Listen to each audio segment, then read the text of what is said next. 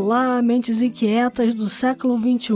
Este é o The Shift, o seu, nosso podcast sobre inovação disruptiva. Eu sou a Cristina Deluca. E eu sou a Silvia Bassi. Estamos aqui para falar de disrupção, porque afinal de contas, a ruptura é a única constante do século XXI. E antes de entrar no assunto de hoje, o recado da Embratel, nosso patrocinador. E o tema é a nuvem. Uma das situações mais frustrantes para o consumidor é quando o servidor não responde no momento da compra. Aquela setinha rodando, rodando e a sua compra voando ali o negócio não sai. Isso acontece muito em momentos de pico de acesso, como a época de Black Friday, por exemplo. E o problema é a capacidade de armazenamento e performance do ambiente, que não suporta muitos acessos simultâneos. Por isso, para garantir uma boa experiência para o cliente, é necessário aumentar a capacidade. Essa é uma das grandes vantagens da nuvem: aumento e diminuição da capacidade na medida da necessidade. Aquela velha história de que eu uso o que eu preciso e depois deixo de usar e aquilo não contabiliza mais. Acabou o momento de pico, espaço extra descartado.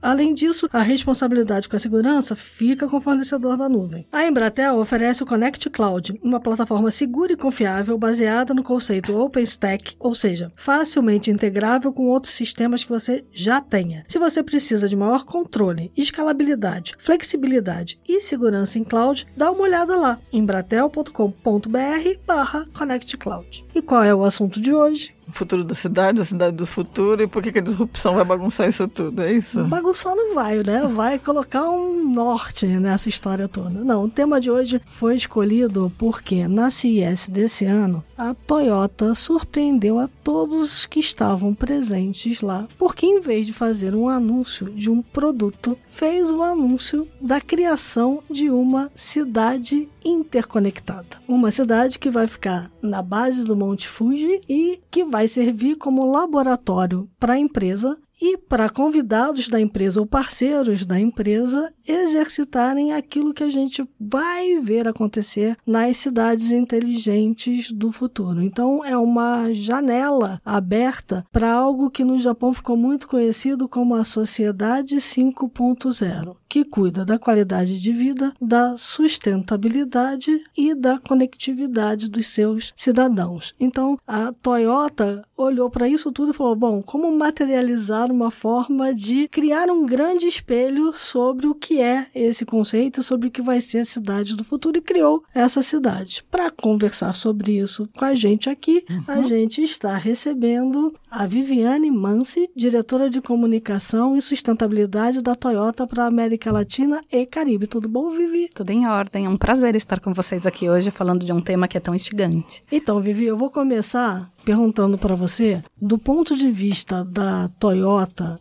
o que, que é disrupção? Olha, disrupção, antes de mais nada, é um jeito de pensar. A gente tem uma série de entregas, obviamente, mas antes de mais nada, aquilo que a gente começa a colocar sobre a mesa, pensando o que a gente pode fazer para melhorar a vida das pessoas no futuro, ele tem um pouco dessa cara de disrupção. Eu não vou dizer que é uma disrupção que, pá, amanhã você acorda e tá tudo diferente. É o contrário disso. Essas coisas vêm como pequenas ondas, elas vão se somando. E hoje a gente pode falar, por exemplo, da Woven City, que é esta cidade que a gente anunciou na CES no começo desse ano, como conjunto dessas disrupções acontecendo juntas. Eu acho que isso marca um pouco o desejo da Toyota de discutir a dimensão de transporte, mas discutir essa questão dentro do contexto em que isso seja significativo. Não é o transporte por ele mesmo, mas dentro de um contexto melhor que é o contexto das cidades em que a gente vive. E não é só o transporte, né? Tem muito mais coisa envolvida nisso. Definitivamente, Cris. É até uma curiosidade, a gente não está desistindo de fazer carros, não. A gente continua fazendo automóveis. Mas a gente tem uma boa pesquisa, por exemplo, de robôs domésticos que podem ajudar as pessoas a realizar as suas tarefas cotidianas. Isso é especialmente interessante porque o Japão é uma sociedade que está vivenciando o envelhecimento da população mais rapidamente do que outras cidades do mundo. Então, se vocês googarem aí algo sobre a Toyota, vocês vão ver que nas nossas peças de comunicação, por exemplo, a gente tem muito idoso. Quando a gente pensa soluções de futuro e a gente pensa soluções de futuro de uma forma bastante inclusiva, é sim para quem quer viver a emoção de dirigir um carro moderno e potente, mas também é para um idoso de que não tem mais 60 anos, né, gente, que já tem 80, 90 anos, de viver melhor, de ter um apoio para poder viver plenamente. Quando a gente olha para essa cidade inteligente que vocês estão criando, me chamou a atenção o fato de que vão ter residentes lá. Quem são esses residentes? Olha, a gente não tem uma lista de pessoas ainda, mas a gente prevê nesse primeiro momento da cidade inteligente tendo por volta de duas mil pessoas, entre elas pesquisadores, funcionários da Toyota, pessoas que tenham interesse vivo nessas dimensões do viver melhor. Eu acho que é sempre uma pergunta que a gente se faz dentro de casa, que é para que serve o nosso produto? Depois que tudo passa, o que é que fica de legado? E muito do que a gente tem conversado e desenvolvido tem a ver com isso. Essa cidade inteligente vai ter múltiplas funções. Primeiro, de demonstrar tudo que a gente tem feito dentro de mobilidade,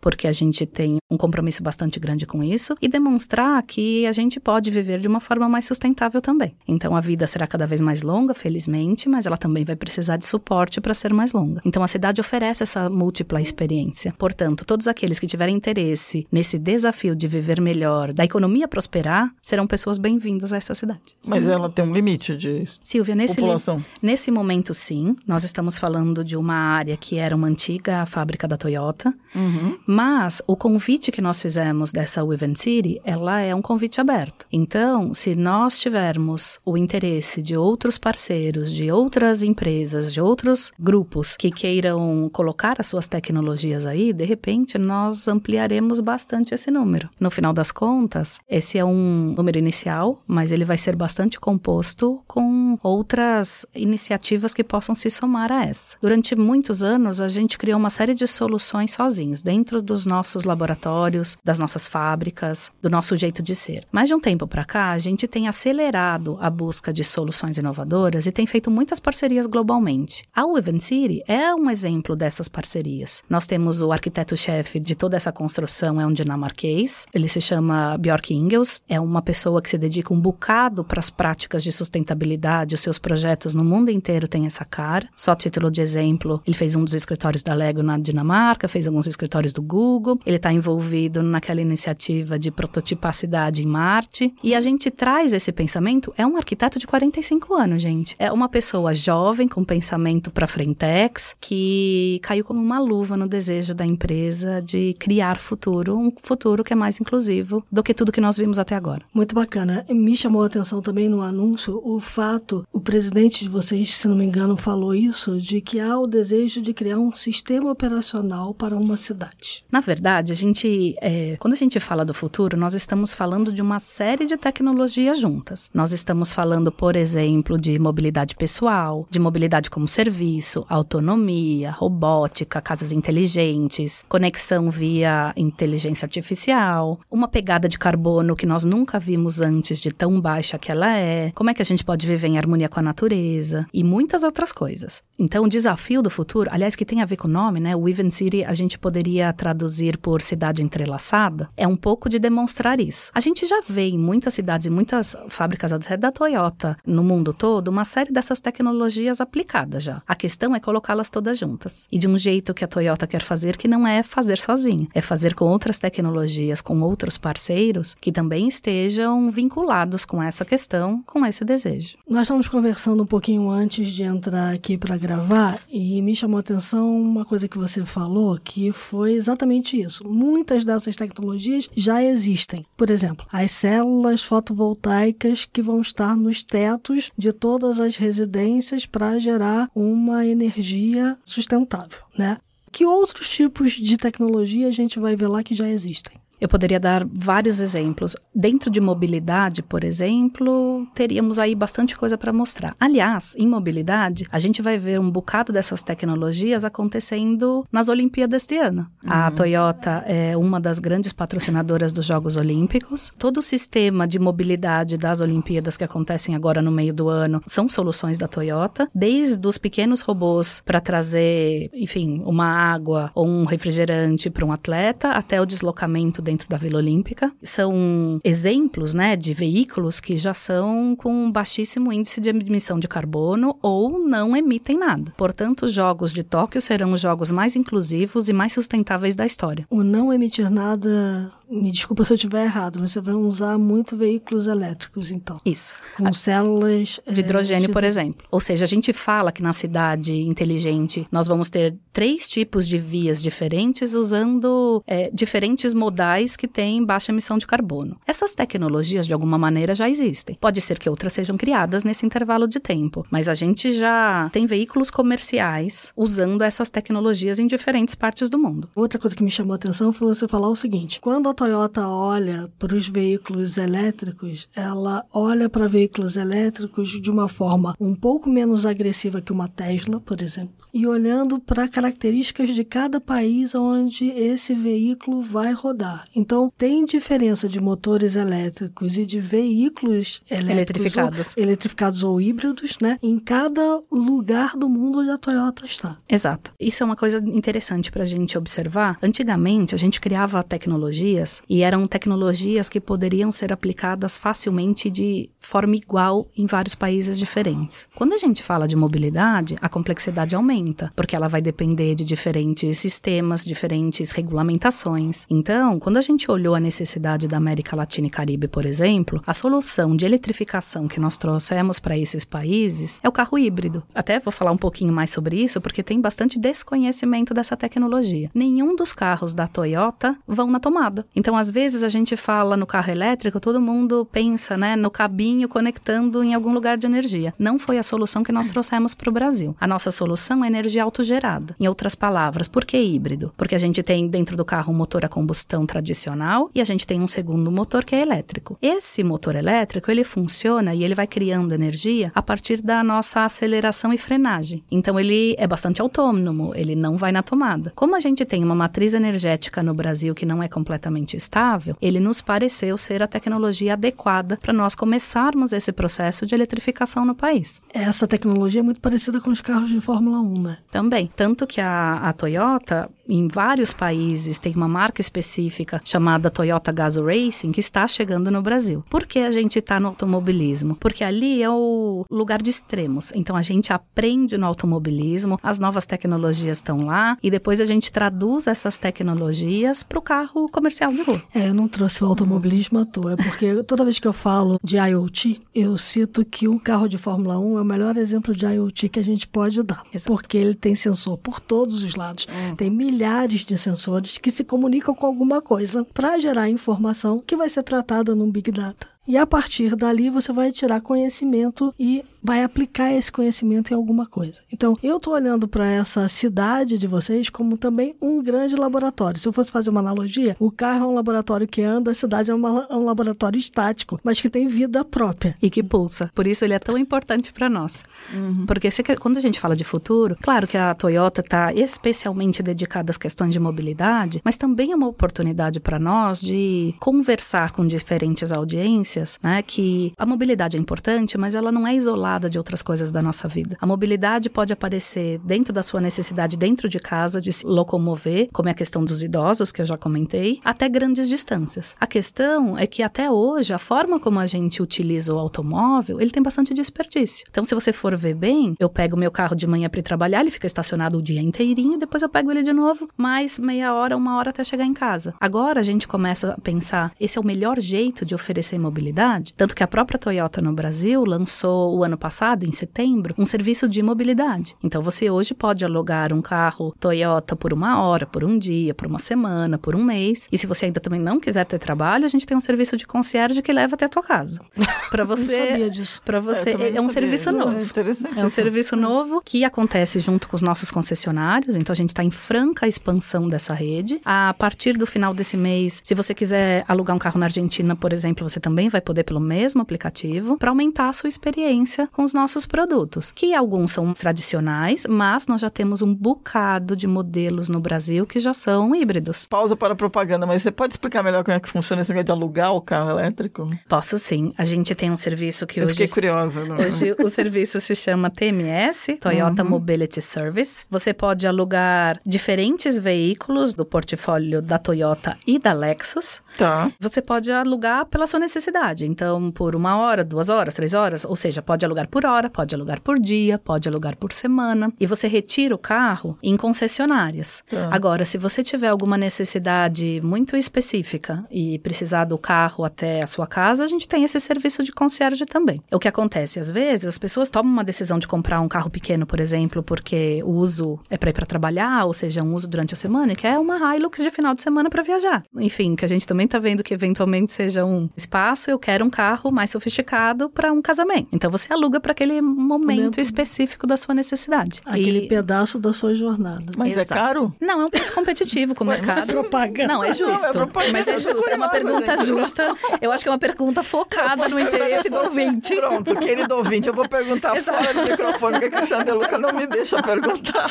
Não é. Eu quero lembrar só uma coisa aqui para os nossos ouvintes. A gente fez um programa inteiro para falar sobre exatamente a economia da assinatura. E Foi. uma das coisas que nós trouxemos aqui, que eu falei que ia acontecer no Brasil, É e eu não sabia que já estava acontecendo, era uma montadora começar a oferecer o aluguel de veículos por hora, por momento, por situação. Como você quiser. Exatamente. Você pode testar e provar os novos veículos da marca, porque eles estão todos lá. A gente acabou de lançar em setembro do ano passado o Corolla Híbrido Flex, então você tem a oportunidade de testar. O híbrido tem algo muito interessante que é, e a gente aproveita para esclarecer, ele não vai na tomada, né? Mas ele tem uma experiência de dirigir que é única, porque é um carro absolutamente silencioso. Ele você é, né? escuta o atrito da roda no chão. É muito legal. E, claro, se você não quiser ir direto comprar, você tem a chance de, pelo TMS, ter essa experiência de um carro bastante interessante. É um bastante... test drive que não é só aquele da Isso. concessionária. E lá você tem de tudo, né? Desde o nosso modelo de entrada, que é o Etios, até carros super sofisticados. Uhum. Então, até Lexus, você tem a linha toda à sua disposição, com pelo menos oito modelos híbridos, se eu não estou equivocada agora. Bom, quando a gente olha para a disrupção de grandes cadeias de indústria, você tem falado muito, sempre batendo na tecla, não queremos fazer sozinhos. Queremos parceiros. Nós estamos fazendo alguma transformação digital, como você acabou de citar um caso, envolvendo os nossos parceiros comerciais, que são as concessionárias. Quando a Toyota olha para o mundo, ela olha para o mundo do ponto de vista do ecossistema completo.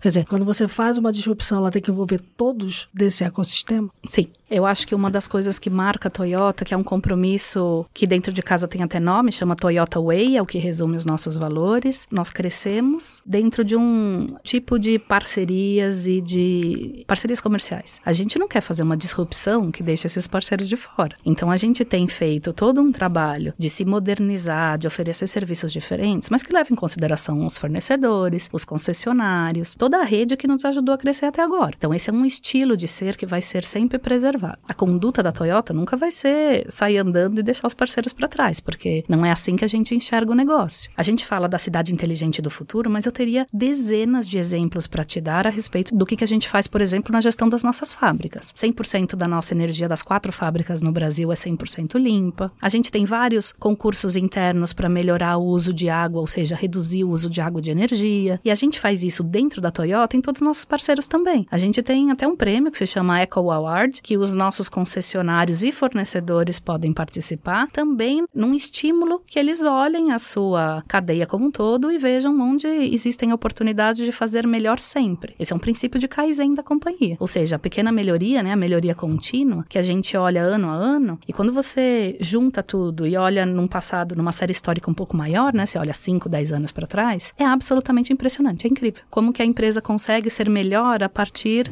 dela mesma. E a gente estimula isso em toda a nossa cadeia. E isso é o que vocês querem levar para a cidade. Tô perguntando porque eu e a Silvia, a gente fez uma cartilha pro BID sobre cidade inteligente. Exato. E uma das questões que a gente levantou na cartilha são dois pontos que são fundamentais. Um é o envolvimento do cidadão. O cidadão tem que se sentir partícipe da cidade inteligente, senão ele não abraça o projeto e aí a cidade deixa de ser tão inteligente assim. A outra questão é do ponto de vista do poder público, uhum. como o poder público faz toda essa integração, inclusive dos parceiros. Consegue entender a, a extensão do uso da tecnologia para levar, para mudar a vida do cidadão, porque você tem todo um, um processo que pode ser longuíssimo. Você pode viajar na maionese e fazer, né? A gente deu vários exemplos de semáforo que muda de cor quando houve o, a sirene da ambulância, que é o caso de Barcelona, ou aqueles que acionam a polícia porque conseguem ouvir o barulho de um tiro. Você tem uma coisa de IoT e de, de conexão super forte, mas a gente ainda fica claro de que o poder público não está entendendo a dimensão dimensão disso aí. Até porque esse nada é o grande desafio. Isso, até porque nada disso vai funcionar se não tiver um centro de comando e controle, se não tiver uma integração em todos os órgãos da administração pública, né? Tudo tem que estar de alguma forma funcionando para que o tiro lá possa realmente reverter em uma mobilização geral da é. cidade para que eu mande a ambulância, que eu abra os sinais, que eu faça claro. tudo funcionar. Aí eu olho para a cidade de vocês e vejo o seguinte: tem um acompanhamento permanente, um acompanhamento acompanhamento que, de alguma forma, pode gerar um modelo, por isso me chamou tanta atenção o sistema operacional, não tanto pela interconexão de tecnologias diferentes, mas interconexão de gestão, de você olhar para esse todo e dizer, eu vou acompanhar o que está dando certo e o que está dando errado e vou corrigir, porque para fazer uma cidade inteligente não basta eu ir lá, colocar um monte de câmera e achar que aquele monte de câmeras funcionando como um Big Brother da cidade vai tornar minha cidade inteligente ou fazer três vias, como você falou, para usar três modais de mobilidade e achar que aquilo vai resolver o problema de mobilidade da cidade. Definitivamente. A gente até gosta de dizer que necessidades complexas exigem soluções conjuntas. Uhum. Existe um papel do Estado sempre, existe um papel do cidadão, existe um papel de empresa. Nós, no papel de empresa, o que a gente faz, não só na Woven City, mas em cada um dos países em que a gente atua, é facilitar esse diálogo. Então, onde a gente pode, nos espaços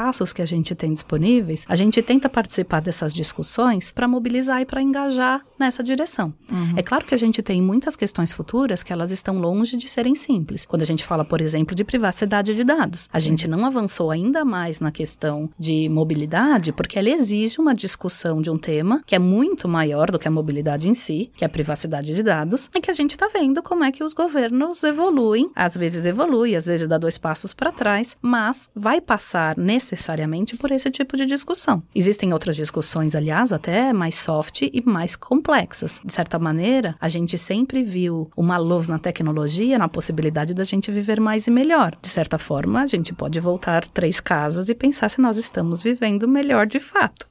Não?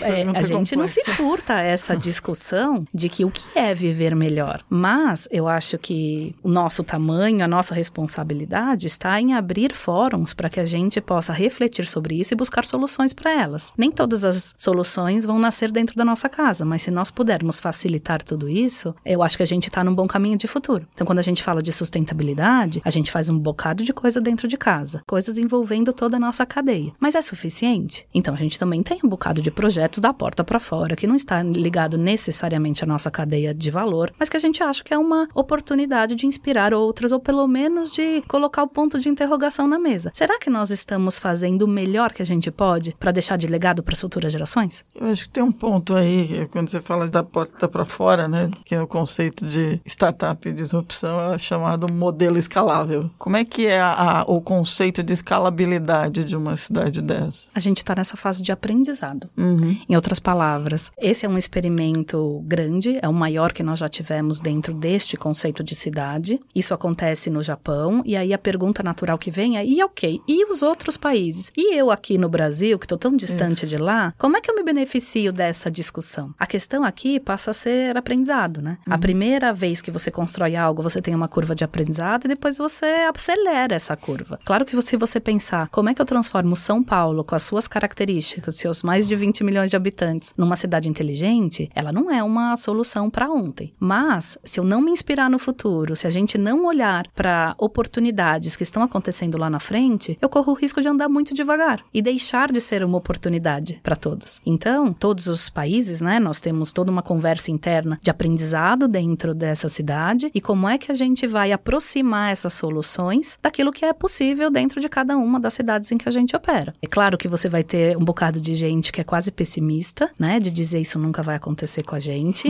Imagino vocês tenham ouvido muito isso. E a gente ouve e não tem problema, é um jeito de pensar. A gente sabe que os desafios são muitos, mas eu que tenho um ano e meio de empresa, não mais que isso, toda vez que eu olho a nossa casa matriz fazendo algo e tô colocando tanta energia em cima de um projeto disruptivo como esse, eu posso dizer que a coisa que eu mais aprendi com o japonês até hoje é mais do que os projetos em si, a palavra. Então, se veio a palavra, a gente vai poder falar muito mais dessa inauguração no futuro. Então, quero pegar esse seu gancho sobre a questão de envolvimento dos governos. A gente bateu um grande papo com Maurício Busquela, especialista sênior da Divisão de Desenvolvimento Urbano e Habitação do Banco Interamericano de Desenvolvimento. E ele conversou bastante com a gente sobre como são as cidades inteligentes de hoje, quais são os maiores desafios, inclusive para o poder público. Vamos ouvir. Aqui no BID, desde 2011, a gente vem apoiando cidades da América Latina e do Caribe na sua transformação em cidades inteligentes inteligentes. E no Brasil, especificamente, nós apoiamos as cidades de Vitória, João Pessoa, Manaus, entre várias outras. Quais foram algumas das lições que aprendemos ao trabalharmos com cidades inteligentes? Primeiro, não tem importância o tamanho da cidade, né? Ela pode ser pequena, média ou grande. Toda cidade pode se transformar em cidade inteligente. Ela precisa ter, obviamente, uma liderança, precisa ter uma equipe, precisa ter uma visão estratégica e precisa ter vontade de realmente transformar a cidade. Outros são os motivadores. As cidades que nós analisamos ou trabalhamos, cada uma delas tinha uma vontade vontade, uma motivação, seja para resolver um problema de mobilidade, segurança, resiliência, meio ambiente, eficiência energética, ou seja, as cidades elas têm que ter um objetivo, um problema para resolver e estar tá buscando solução e essa solução tem que ser muito assim integrada e multissetorial para que não seja simplesmente uma iniciativa setorial. Algumas cidades elas recebem aportes a nível nacional, né? E outras cidades, obviamente, recursos uh, a nível municipal. Todas elas trabalham de maneira colaborativa, ou seja, não pensam exatamente num segmento mas estão constantemente trabalhando em equipe, porque realmente os problemas da cidade, eles não são problemas isolados, muitas vezes envolvem outros departamentos ou outras secretarias resolvendo um problema. Elas se utilizam bastante de inovação e tecnologia, buscando soluções inovadoras, entendendo seus desafios atuais e olhando um pouco para frente para saber quais são os desafios esperados no futuro e trabalhando com iniciativa privada, as universidades, o setor público, o setor privado em geral, para trazer soluções de uma maneira muito mais assim focada aos seus problemas atuais e futuros. Ela tem alguns indicadores que lhe permitem acompanhar a evolução da cidade, que realmente ela está evoluindo em relação à sua transformação e ela consegue reavaliar tudo isso e redefinir seus objetivos à medida que vai evoluindo. Não existe uma cidade inteligente no momento físico, né? Ou seja, a, a cidade inteligente está constantemente sendo transformada, está evoluindo porque a tecnologia vai mudando, a cidade é uma cidade viva que vai mudando toda hora, todo minuto. Então, uma cidade inteligente ela tem que estar constantemente se autoavaliando e verificando os seus desafios e também buscando soluções para tudo isso. Quais são os maiores desafios das cidades inteligentes? À medida que a cidade vai ficando inteligente, ela também vai adicionando uma série de dispositivos tecnológicos dentro do seu território. Dispositivos como sensores, câmeras e também utiliza dados de GPS para melhor planejamento e também entendimento de situações de trânsito, de condicionamento, entre outras. À medida que essa cidade começa a utilizar esses dados, ter acesso a esses dados, aí a gente tem uma preocupação que é um grande desafio para a cidade, como que ela consegue utilizar esses dados, mas também manter a segurança desses dados e também a privacidade das pessoas, que eu acho que é um dos grandes temas do dia de hoje. Com uma série de câmeras filmando as pessoas nas ruas, existe a grande preocupação de que essas informações sejam utilizadas apenas com objetivos bem definidos e que a privacidade das pessoas seja respeitada. Um outro desafio é a continuidade das operações na cidade inteligente. Entendemos que os projetos de cidade inteligente trazem grandes benefícios para as pessoas e cidadãos, né? E não podem estar vulneráveis às mudanças institucionais na cidade. Por isso, a gente sempre recomenda que o desenvolvimento de uma cidade inteligente seja um projeto de Estado e não apenas de um governo. É muito importante que a cidade inteligente desenvolva um plano estratégico multissetorial de longo prazo, levando em consideração também a manutenção da infraestrutura tecnológica a capacitação das equipes, adoção de soluções inovadoras e também financiamento de novas iniciativas. Além disso, uma cidade inteligente tem que também ter muito bem definidos os indicadores de resultado, avaliá-los constantemente e também nunca se esquecer do engajamento com os cidadãos, que são os grandes beneficiários da cidade e também protagonistas participantes dessa transformação. Então, quer dizer, a realidade é as cidades estão se transformando em cidades inteligentes, tem uma grande quantidade de oportunidades, tem também alguns desafios, né? Mencionamos alguns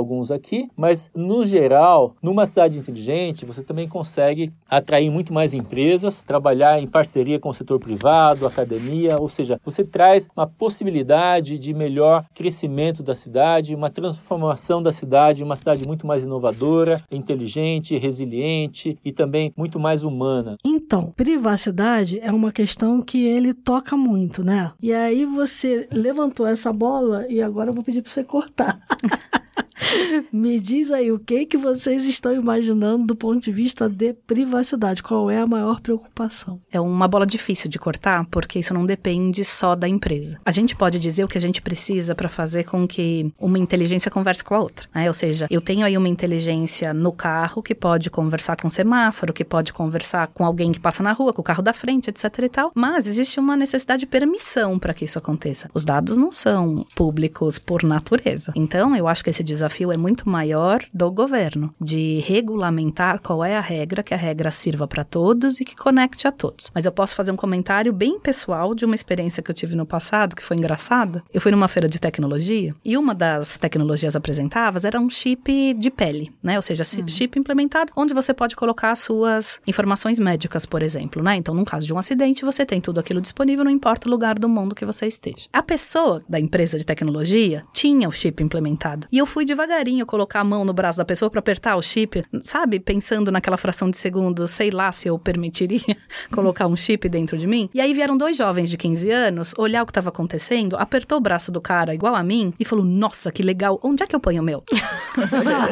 Olha, eu só tô contando isso, gente, porque Muito assim, bom. isso é um dilema para nossa geração. É verdade. As próximas lidam com privacidade de dados de uma forma diferente. A depender do tempo que a gente demore para tomar esta decisão, do ponto de vista público, público, talvez a decisão seja um pouco diferente. Então, tá aí uma das complexidades que a gente vai enfrentar, porque as novas gerações que já nasceram nessa nesse contexto de que eu dou meu dado para você, mas você me dá alguma coisa em troca, a relação com a tecnologia e com o dado é outra, não é como a nossa. É um dilema que talvez a gente venha enfrentar. Mas a gente tem uma outra layer, né, outra camada aí de complexidades. Hoje nós somos cidadãos do mundo. Como é que será nós compartilharmos o nosso dado no mundo e não só no país em que a gente opera? Então a discussão ela vai muito longe, porque nós não temos todas as nações do mesmo lado da corda, uhum. né? A gente tem olhares sobre o que é bom para o cidadão de pontos muito distintos. Essas discussões, elas acabam chegando. E aí entra na complexidade que eu te falei de ter, enfim, uma solução serve para o país, ela serve para a região, ela serve para o mundo, ela serve para quem? Vai depender de como o mundo conversa e de alguma forma converge essas novas tecnologias. Mas tem tudo aí no meio, né? Até segurança de Estado, eventualmente,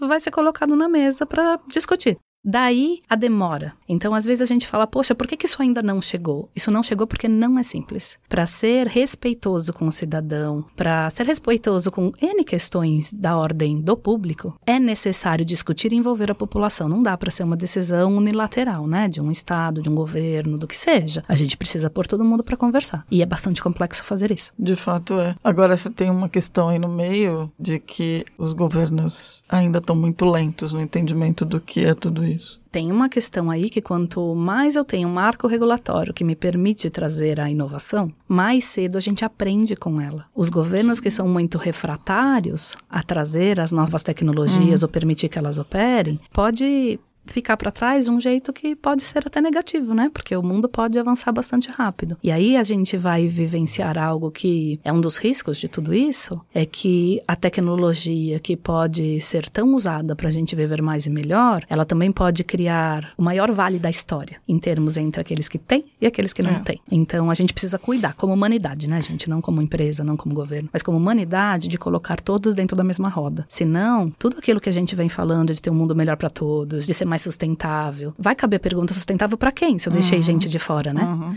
Então, eu acho que a gente em algum momento precisa convergir, e aí eu tô falando em super macro narrativa, né, que vai para muito além de uma discussão de um país ou outro. Mas como é que a gente põe todo mundo dentro desta possibilidade de viver melhor? Se a gente permitir que se crie um vale muito grande, nada disso, para quem e para qual a gente está se esforçando, vai fazer sentido. É, esse é um ponto que, aliás, o Yuval Harari lá, o pessimista de plantão, tem batido nessa é, tecla o tempo Não, inteiro. ele fez o, o, discurso de 20 minutos dele no, em Davos lá e ele falou, tudo bem, são três coisas, a questão da sustentabilidade, a questão do meio ambiente, mas o que tem que discutir aqui é a questão da tecnologia e dali, né? Aí é. desenhou, não vamos passar do século 21, vamos todos travar tudo, o medo de é, mas, mas olha, é... o tempo é implacável, né? Nós passaremos. A questão é o que, que nós deixaremos para trás. Eu acho que o nosso olhar é, é preciso evoluir, o progresso precisa chegar, só que o progresso tem que ser para todos, não tem que ser para uma parte. É, tem um professor de Oxford que soltou cinco previsões para 2030 e acho que foi, do que eu já li, foi uma das coisas mais lúcidas. Uma das coisas que ele coloca é,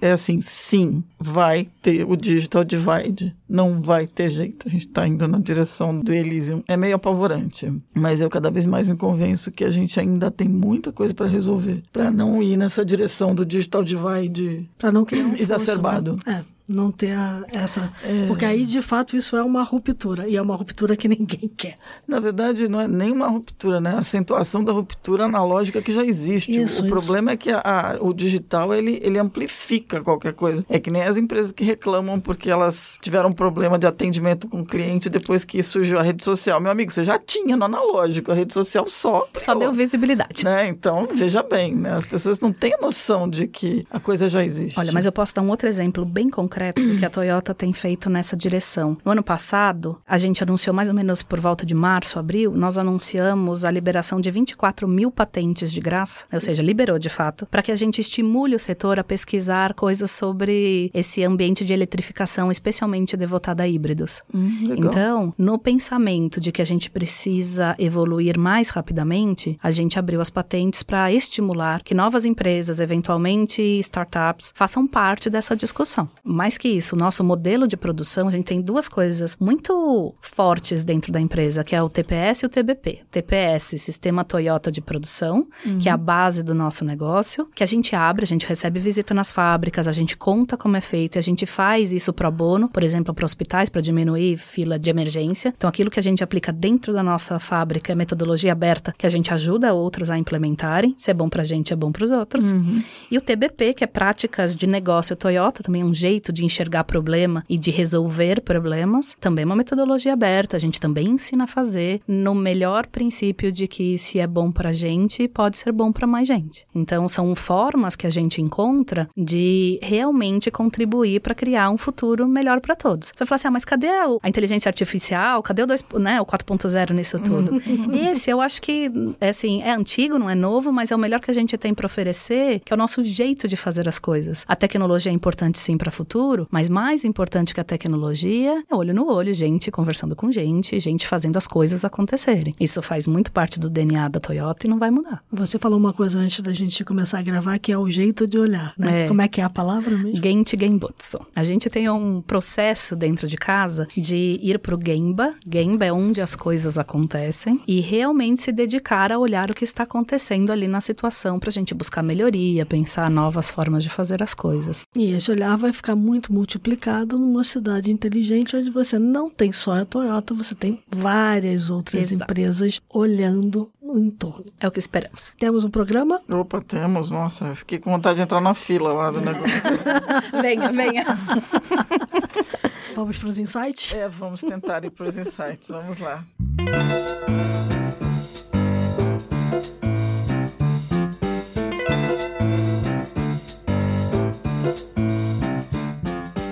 Meu palpite agora é que a gente fala tanto de lifelong learning, né? Ou seja, a gente vai ter que abrir espaço aí no nosso cérebro, especialmente no nosso coração, para novos aprendizados. Uhum. Em vez de fazer um mergulho profundo num único tema, eu acho que a nossa grande sacada vai estar como é que a gente coloca temas diferentes em relação. Diferentes aprendizados para além daquele, né, que a gente decidiu fazer uma formação superior e coisa e tal. Eu acho que eles são mais bem-vindos que nunca. Não só do ponto de vista de conhecer alguma coisa que não é da minha minha própria natureza, uhum. mas a partir de locais que também não seja a minha própria natureza. Então, se eu consumir a vida inteira livro, talvez seja a hora da gente ver outra coisa. Se eu consumir a vida inteira um ensino dentro de sala de aula, talvez seja a hora de eu conhecer outra coisa. O mundo é grande e cabe muito mundo dentro do mundo. Agora cabe a nós traçar aí os nossos caminhos para a gente viver melhor no futuro. Bom insight esse, hein? Isso é ótimo. Acho que o bom é a gente estar em lugares que não são habituais, porque eu acho que isso causa uma abertura de mente, sabe? Eu acho que um dos perigos que a gente tem no futuro é a gente se tornar absolutista dentro do nosso próprio conhecimento. Então, eu tenho um especial interesse para aquilo que não tem nada a ver comigo, para pontos de vista que não tem nada a ver comigo, para evitar aquela coisa de que, ah, você tem opinião diferente, então não brinco mais, né? Não quero uhum. conversar. Eu acho que mais do que nunca a gente tem que conversar sim, criar pontes e criar conexão entre as coisas, porque isso nos permitirá também viver melhor no futuro. Nós que Nossa. vivemos num mundo que não tinha internet, quando olhamos para a internet, visualizamos na internet e experimentamos esse olhar para o mundo. Olha, coisas que eu não tenho acesso, eu posso vir a ter, porque a internet vai me dar esse acesso. Em qualquer lugar do mundo, eu posso conhecer novas culturas, eu posso conhecer pessoas diferentes em momentos diferentes do meu dia e a gente está usando a internet para ficar dentro da bolha. A gente não pode fazer isso. E é um convite, né? Eu sou casada com um biólogo, né, gente? Então eu trago alguns princípios de biologia porque eles me são lembrados todos os dias. Tá os indivíduos que vivem mais, que têm vida mais longa, são aqueles que gastam menos energia. Então são aqueles que comem menos, são aqueles que têm um uso mais inteligente dos gastos de energia em geral. Então para nós é quase cômodo consumir coisas que já sejam mais ou menos conhecidas por nós. É um esforço fazer diferente. Só que eu acho que a gente tem que ultrapassar essa barreira e realmente buscar coisas que sejam muito diferentes de nós. A gente precisa desse olhar generoso para a gente realmente cuidar de inclusão. E inclusão vai ser crítico para o futuro. Uhum. Perfeito. De fato. Silvia Bassa. Então, ó, falamos aqui de. Eu tava olhando as fotos da Owen City e parece uma vila japonesa. Quando você olha de cima, assim, depois quando você vê as, as imagens no térreo, você tem lá umas paredes de vidro super legais, umas áreas super interessantes. E aí eu tava fuçando e achei um livro bacana chamado Future Cities Architecture and the Imagination do Paul Dubrovsky, que é o seguinte, é um livro peculiar, porque o Paul, ele reuniu cidades de imaginação e não cidades de verdade. Então você consegue ver fotos e layouts de cidades de filmes famosos e que o que ele diz é o seguinte, né, que a imaginação pode ser considerada o preparo do terreno para que o real aconteça. Então é muito legal, entendeu? As, as ilustrações são absolutamente absolutamente maravilhosa. Disponível na Amazon.com.br, custa 120 reais, capa dura, grandão. Eu tô louca para comprar para mim, já fiquei apaixonada pelo livro. E ele coloca algumas coisas que vão desde o Gustave Doré, lá de 1872, com layouts, até coisas mais modernas. Então, super vale a pena, já que a gente está falando de imaginação e. Gente, essa dica me deu um desejo de fazer um jabá. Por falar em imaginação, a Toyota tem um concurso que se chama Dream Car, ou Carro dos Sonhos. Oi que a gente abre para crianças. O concurso aqui no Brasil está aberto, onde as crianças podem pensar e colocar no papel com desenho, com a técnica que preferir, com giz de cera, lápis de cor, canetinha, como quiser. Mas é a forma da gente imaginar o futuro. A que gente legal. já faz isso há um bocado de tempo e esse ano de 2020 as inscrições estão abertas no site da Toyota. Você encontra mais informação. E aí acontece o que? Quem ganha? A gente tem diversas categorias, de 4 a 15 anos. A edição local, você ganha algum diferentes prêmios, né, que estão ligados ao, ao, dia a dia das crianças, desde videogame especial até kit de lápis de cor ou tablet. E a gente vai ter uma etapa regional também, que os melhores da América Latina vão visitar um dos nossos projetos sociais, que aí eu não posso dar detalhes, porque a gente não anunciou ainda. mas vai ser legal. Muito então, bacana. Eu vou ficar com o lado realista ah, da história. Eu mas, tinha uma. Mas não deixa na de... manga aqui, realista não, também. Bem realista. É. Mas não deixa de ser uma homenagem ao marido da Vivi. eu quero indicar a série Pandemia ah. no Netflix. Não é fácil de ver. Não tente maratonar, porque você não vai conseguir. Veja um capítulo de cada vez. Mas veja, porque a gente precisa ter o conhecimento de como os vírus se espalham pelo mundo como há pessoas abnegadas no mundo, dispostas a correr os maiores riscos para entender como é que os vírus funcionam, aonde eles nasceram, como é que eles mutaram e de que forma as vacinas podem ser desenvolvidas. E aí fica um apelo, assim, eu tenho que ser que muita gente é contra a vacina mas vacina pode salvar vidas em muitos casos. Ai, então, pelo amor de Deus, gente. Vale a pena ver. É, eu sou totalmente a favor, me vacino todo ano, e se não fosse uma vacina no ano passado, eu tinha tido uma gripe daquelas. Não vacinar é uma irresponsabilidade. responsabilidade. É, também acho. Se a gente vive em sociedade, a gente tem que cuidar um dos outros. Vacinação é fundamental. Isso está muito claro na série. Então, pandemia, Netflix, não veja tudo de uma vez, porque você vai sair com a cabeça moída. Então, é melhor ver um de cada vez, mas vejam todos.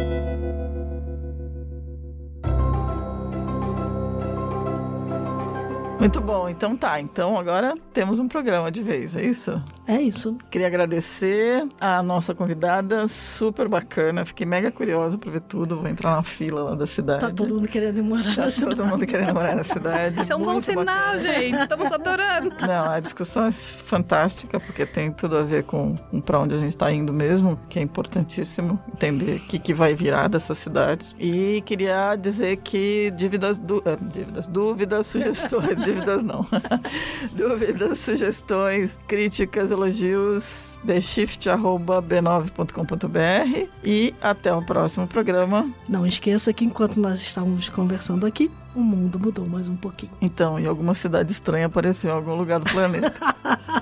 Gente, foi um prazer estar com vocês. Muito obrigada pelo convite e que venha um futuro e que a gente esteja bem preparado para fazer dele o melhor possível. Muito bom. Amém. Fantástico. Obrigadíssima. Este podcast foi editado pela Maremoto.